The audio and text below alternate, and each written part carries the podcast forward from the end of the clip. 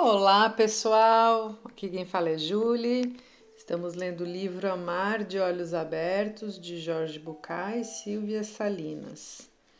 Vamos ler hoje o capítulo 4, da página 48.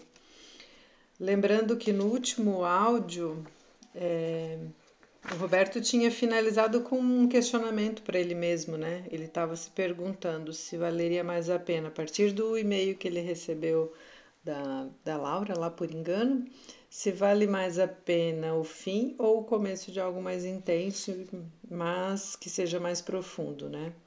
Então, o que fazer? Um relacionamento mais superficial ou mais profundo? E aí, se for no superficial, teria que ser com outra pessoa, então, porque o relacionamento tinha evoluído, né? Bom, vamos lá ao capítulo 4. Cristina ligou na segunda-feira como se nada tivesse acontecido. Como foi o churrasco? perguntou Roberto friamente. Legal, respondeu ela, surpresa com a reação dele. O que houve? É, estou mal-humorado, disse Roberto com sinceridade. E eu tenho alguma coisa a ver com isso? perguntou ela, tentando em vão livrar-se da culpa. Claro que tem, Roberto fez uma pausa e depois continuou, enquanto se perguntava por que estava dizendo tudo aquilo. Ultimamente, tudo de ruim que acontece comigo tem a ver com você. Mas ontem estávamos tão bem. Tão bem que você foi essa droga de churrasco. Mas, Roberto, você sabia. E daí? Quer dizer que se eu sei que você vai me dar uma facada, a ferida não dói? Você não está exagerando um pouco? Não. Ah, estou indo aí. Não, não quero que você venha. Mas eu vou mesmo assim, disse Cristina, desligando antes de ouvir a resposta. Não estarei em casa, ameaçou ele para ninguém. Roberto ficou um bom tempo com o telefone na mão, pensando se devia sair antes de Cristina chegar. Devia estar mesmo muito indeciso, porque quando a campanha tocou, ainda não havia desligado o telefone. Abriu a porta sem olhar quem era e foi até a cozinha fazer um pouco de café, sempre ignorando Cristina solenemente. Ela o esperou no pé da sala. De pé na sala. Você podia ao menos dizer oi, né? respondeu. Repreendeu-o. Roberto olhou para ela com raiva e ensaiou seu sorriso mais falso. Uma reverência pomposa completou o gesto sarcástico. Cristina se sentou no sofá. Não consigo entender o que está acontecendo com você, começou ela. Roberto não respondeu. Aproximou-se da janela e olhou para a rua. Você não pode fazer todo esse escândalo só porque foi um churrasco, não acha? Continuou ela, realmente surpresa. Posso fazer o escândalo que quiser, disse Roberto. Pode me dizer por que está tão chateado? Se preciso explicar, então não vale a pena. O que aconteceu com aquela história que você me ensinou sobre valer a pena? Ah, eu esqueci. Ah, você é impossível. Você que é impossível. Cristina respirou fundo e decidiu tentar uma última vez. Podemos conversar? Roberto baixou a guarda e se sentou no sofá. O que está acontecendo com você? insistiu ela. Está acontecendo que não entendo nada. Tudo estava maravilhoso, tivemos o melhor encontro da nossa toda a nossa relação, mas então você foi aquele churrasco e eu não entendo. O churrasco era tão importante a ponto de pôr a perder tudo o que tinha acontecido? Mas Roberto, o churrasco não tinha importância nenhuma. Se você tivesse me pedido, eu teria ficado. Se eu tivesse pedido? Sim, por que não? Eu tenho que pedir para ser mais importante na sua vida do que um almoço idiota? E eu tenho que adivinhar que você quer que eu demonstre que você é importante para mim? Não sei, não sei, está tudo errado. Não faça isso, Roberto, não estrague tudo por uma besteira. Foi você que estragou tudo, Cristina, não eu. Dessa vez foi você, você que arruinou tudo. Lamento, a verdade é que lamento muito. É, eu também, eu também. Lentamente ela se levantou, pegou o casaco e a carteira que estavam em cima do sofá e caminhou até a porta. Ficou alguns segundos parada ali, de costas, como se esperasse que Roberto a chamasse. Mas ele não o fez. Cristina saiu do apartamento com os olhos úmidos, deixando a porta entreaberta. Ele estava furioso, mas não sabia muito bem por quê. Pensou que poderia ter contemporizado, que poderia ter arrancado desculpas mais ou menos sinceras de Cristina, que poderia ter salvado o relacionamento, que poderia, mas decidira não fazê-lo. Ah, ela não merecia. Ela, mas e ele? Ele merecia que esse relacionamento fosse salvo? Estava cada vez mais irritado, cerrava os punhos e trincava os dentes até que doessem. A quem estava punindo? Lembrou-se de repente de uma fábula sobre a tristeza e a raiva. A tristeza se disfarçava de raiva quando não queria se expor. Por isso estava com raiva. Ela escondia sua tristeza, sua dor e sua impotência. Sentiu os olhos se encherem de lágrimas e em seguida algumas rolaram lentamente por seu rosto. Se não estivesse tão perdido em suas emoções, poderia ter recebido a mensagem que Laura mandara, sem saber que respondia a todos os seus questionamentos e que já o aguardava na caixa de entrada. Resumindo, Fred, e aqui vai o e-mail da Laura, né?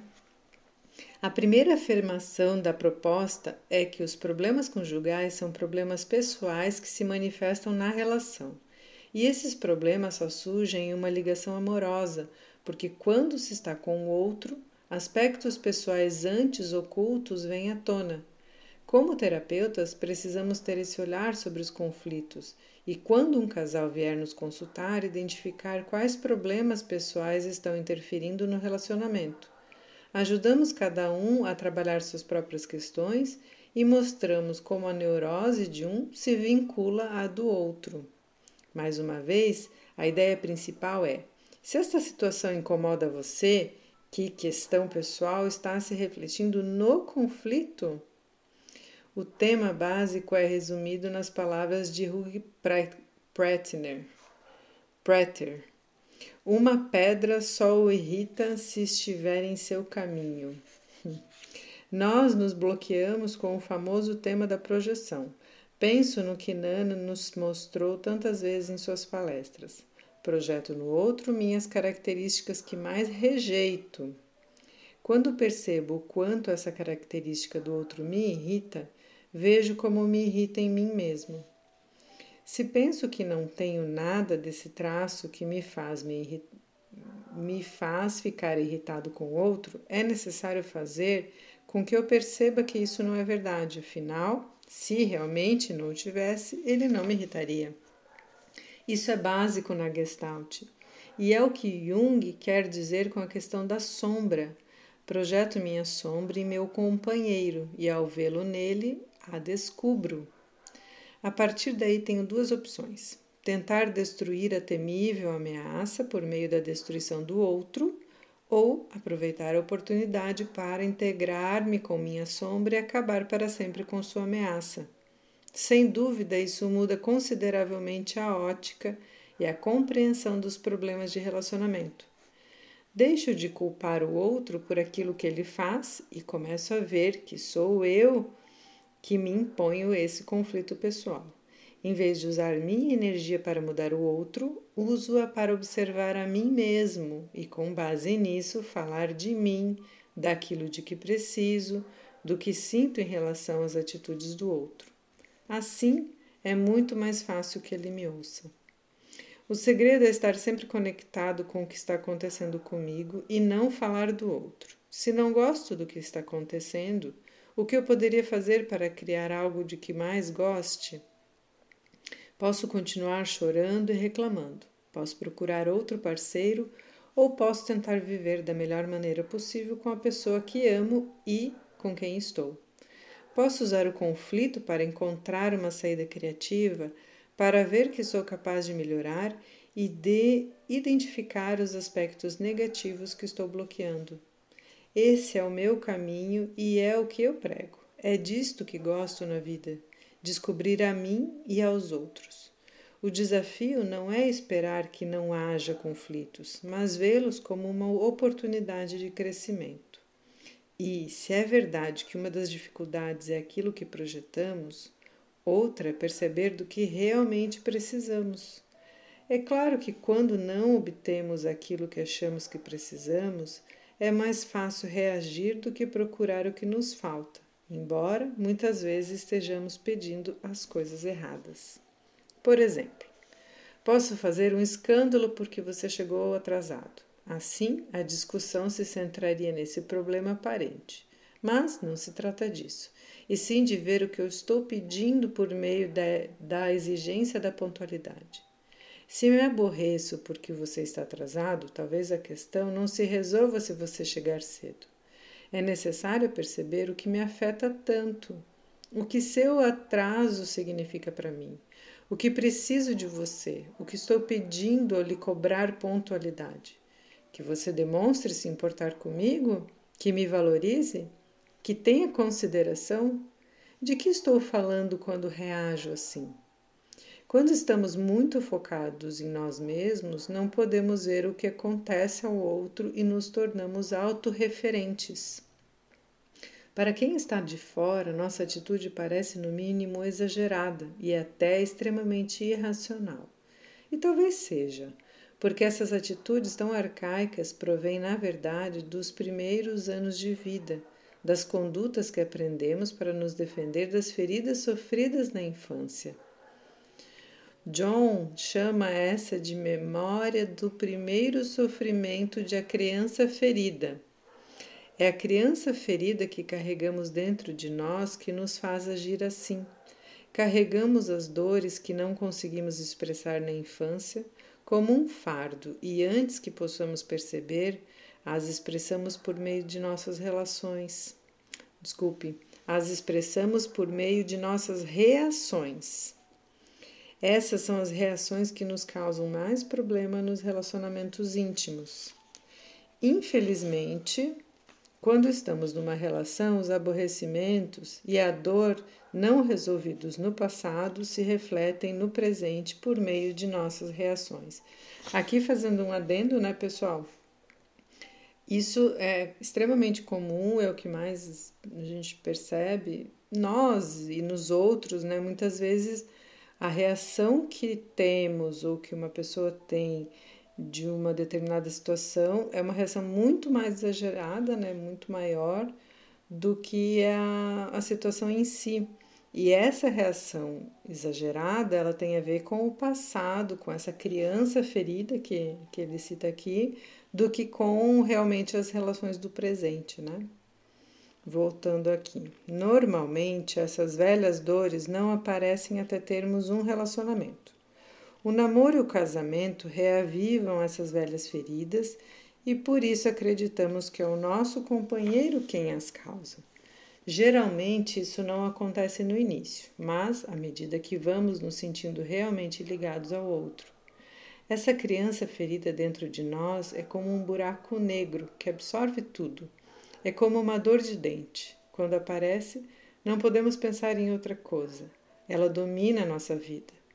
Em muitos casos de separação, o problema não está na relação com o outro, mas nas questões pessoais dos dois não resolvidas no passado. Muito certo isso, né, gente? Minha reação gera a sua reação e assim vamos nos influenciando negativamente. Enquanto carregamos nossa criança ferida, temos a sensação de nunca estar no presente. Sempre reagimos por coisas que aconteceram há muitos anos. Isso impossibilita a relação com o outro. Até que eu domine essa criança ferida, ela continuará reagindo e prejudicando meus relacionamentos. E a única pessoa que pode ouvi-la sou eu mesmo. Quando lido com sua tristeza e com seu mau humor, a criança não reage, porque está sob controle. É necessário esclarecer que não se pode identificar algumas dessas feridas sozinho Precisamos de alguém que nos ajude a reconhecê-las, um vínculo com alguém que as reacenda, que nos permita sentir o que sentimos sem nos desqualificar. A criança ferida precisa que sua dor seja validada. Só assim podemos expressar e superar nossas dores. A dor é um processo que ocorre por meio do choque, da tristeza, da solidão, da mágoa, da raiva, da, da irritação, do remorso e dura muito tempo. Para chegar à razão da dor, é fundamental parar de culpar o outro e observar minhas reações a fim de entender o que acontece comigo. Quando entramos num relacionamento, fazemos um pacto consciente no qual, por exemplo, eu espero que você seja o pai que não vai me abandonar e você espera que eu seja a mãe que vai aceitá-lo incondicionalmente como você é. E quando isso não acontece, porque é impossível que o outro cure minhas feridas, começo a culpá-lo. Na pior das hipóteses, quando as duas partes de um casal sentem esse vazio que não pode ser preenchido pelo outro, decidem ter um filho. E aqueles que parecem ser dois adultos não passam de duas crianças carentes buscando a salvação em seu filho. Olha que impactante isso, né, gente? Alguns adultos podem ser brilhantes em vários aspectos, mas em seus relacionamentos mais íntimos não são mais do que crianças infinitamente carentes que reagem à falta de carinho, de atenção e de reconhecimento. Quando vemos casais em nosso consultório, reconhecemos imediatamente as crianças interiores que estão se expressando. Muitas vezes os adultos não se entendem porque, na verdade, cada um está expressando sua criança ferida. Cada um está vivendo uma cena de sua infância, pedindo à mãe ou ao pai coisas diferentes que o outro não pode oferecer porque está fazendo seus próprios pedidos. Quando podemos ajudá-los a perceber o que está acontecendo, a discussão perde sentido.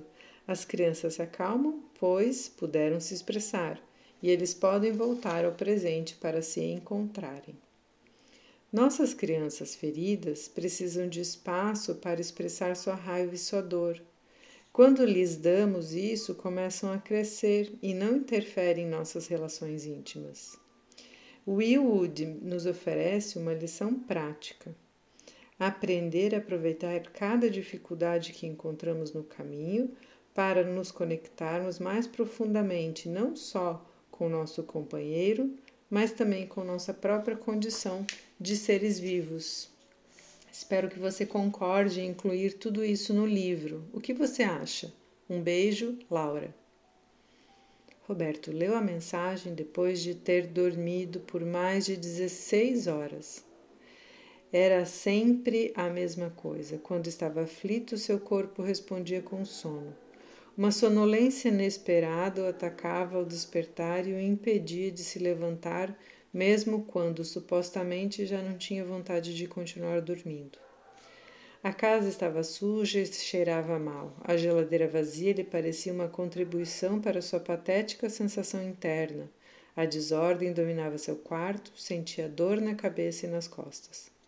Cambaleando um pouco, chegar até o banheiro e lavar o rosto para despertar.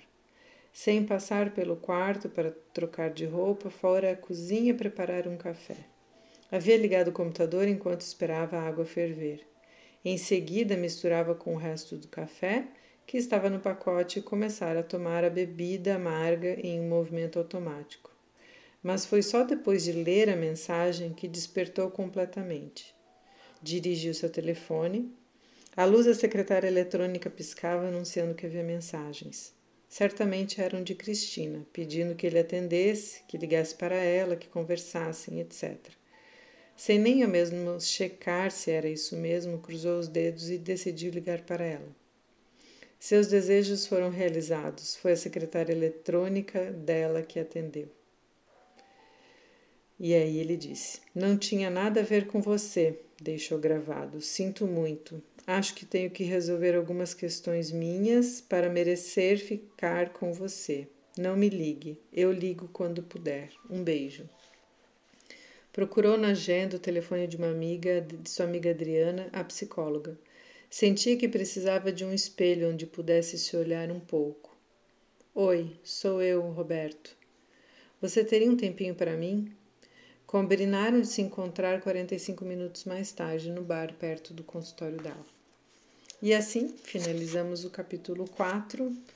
Então, com ele percebendo o quanto eram questões dele que ele estava projetando em Cristina, né? E muito bonito a forma como eh, o autor aqui aborda, né? No caso seria a Laura, essa criança ferida, né? Porque todos nós trazemos uma criança ferida, uma criança que talvez não tenha sido amada da forma que precisava, ou que tenha passado por situações que não que não era o que necessitava, né? Não necessariamente os pais foram ruins, mas às vezes não era aquilo que a criança precisava ou o significado que ela deu para as experiências. E essas crianças feridas, se não forem curadas, elas acabam interferindo na, nas relações dos adultos, porque a partir de uma situação, e não necessariamente só nos casais, aqui ele foca nos casais, mas nas situações cotidianas, muitas vezes, quando alguém vem brigar com a gente, ou quando alguém fica chateado por uma coisa boba, talvez que você tenha feito que não tenha sido muito importante, ou que nem tenha visto que seria importante para alguém, aquela reação pode ser uma reação da criança ferida da pessoa, né? E aí é, é importante refletir o que de trás tem por trás de um ataque, por exemplo. E isso requer muita maturidade muito autoconhecimento para não entrar nesse jogo de briga das crianças feridas, né? Bem legal. Espero que vocês estejam gostando, refletindo assim como eu. Que vocês tenham um lindo dia e até o próximo áudio.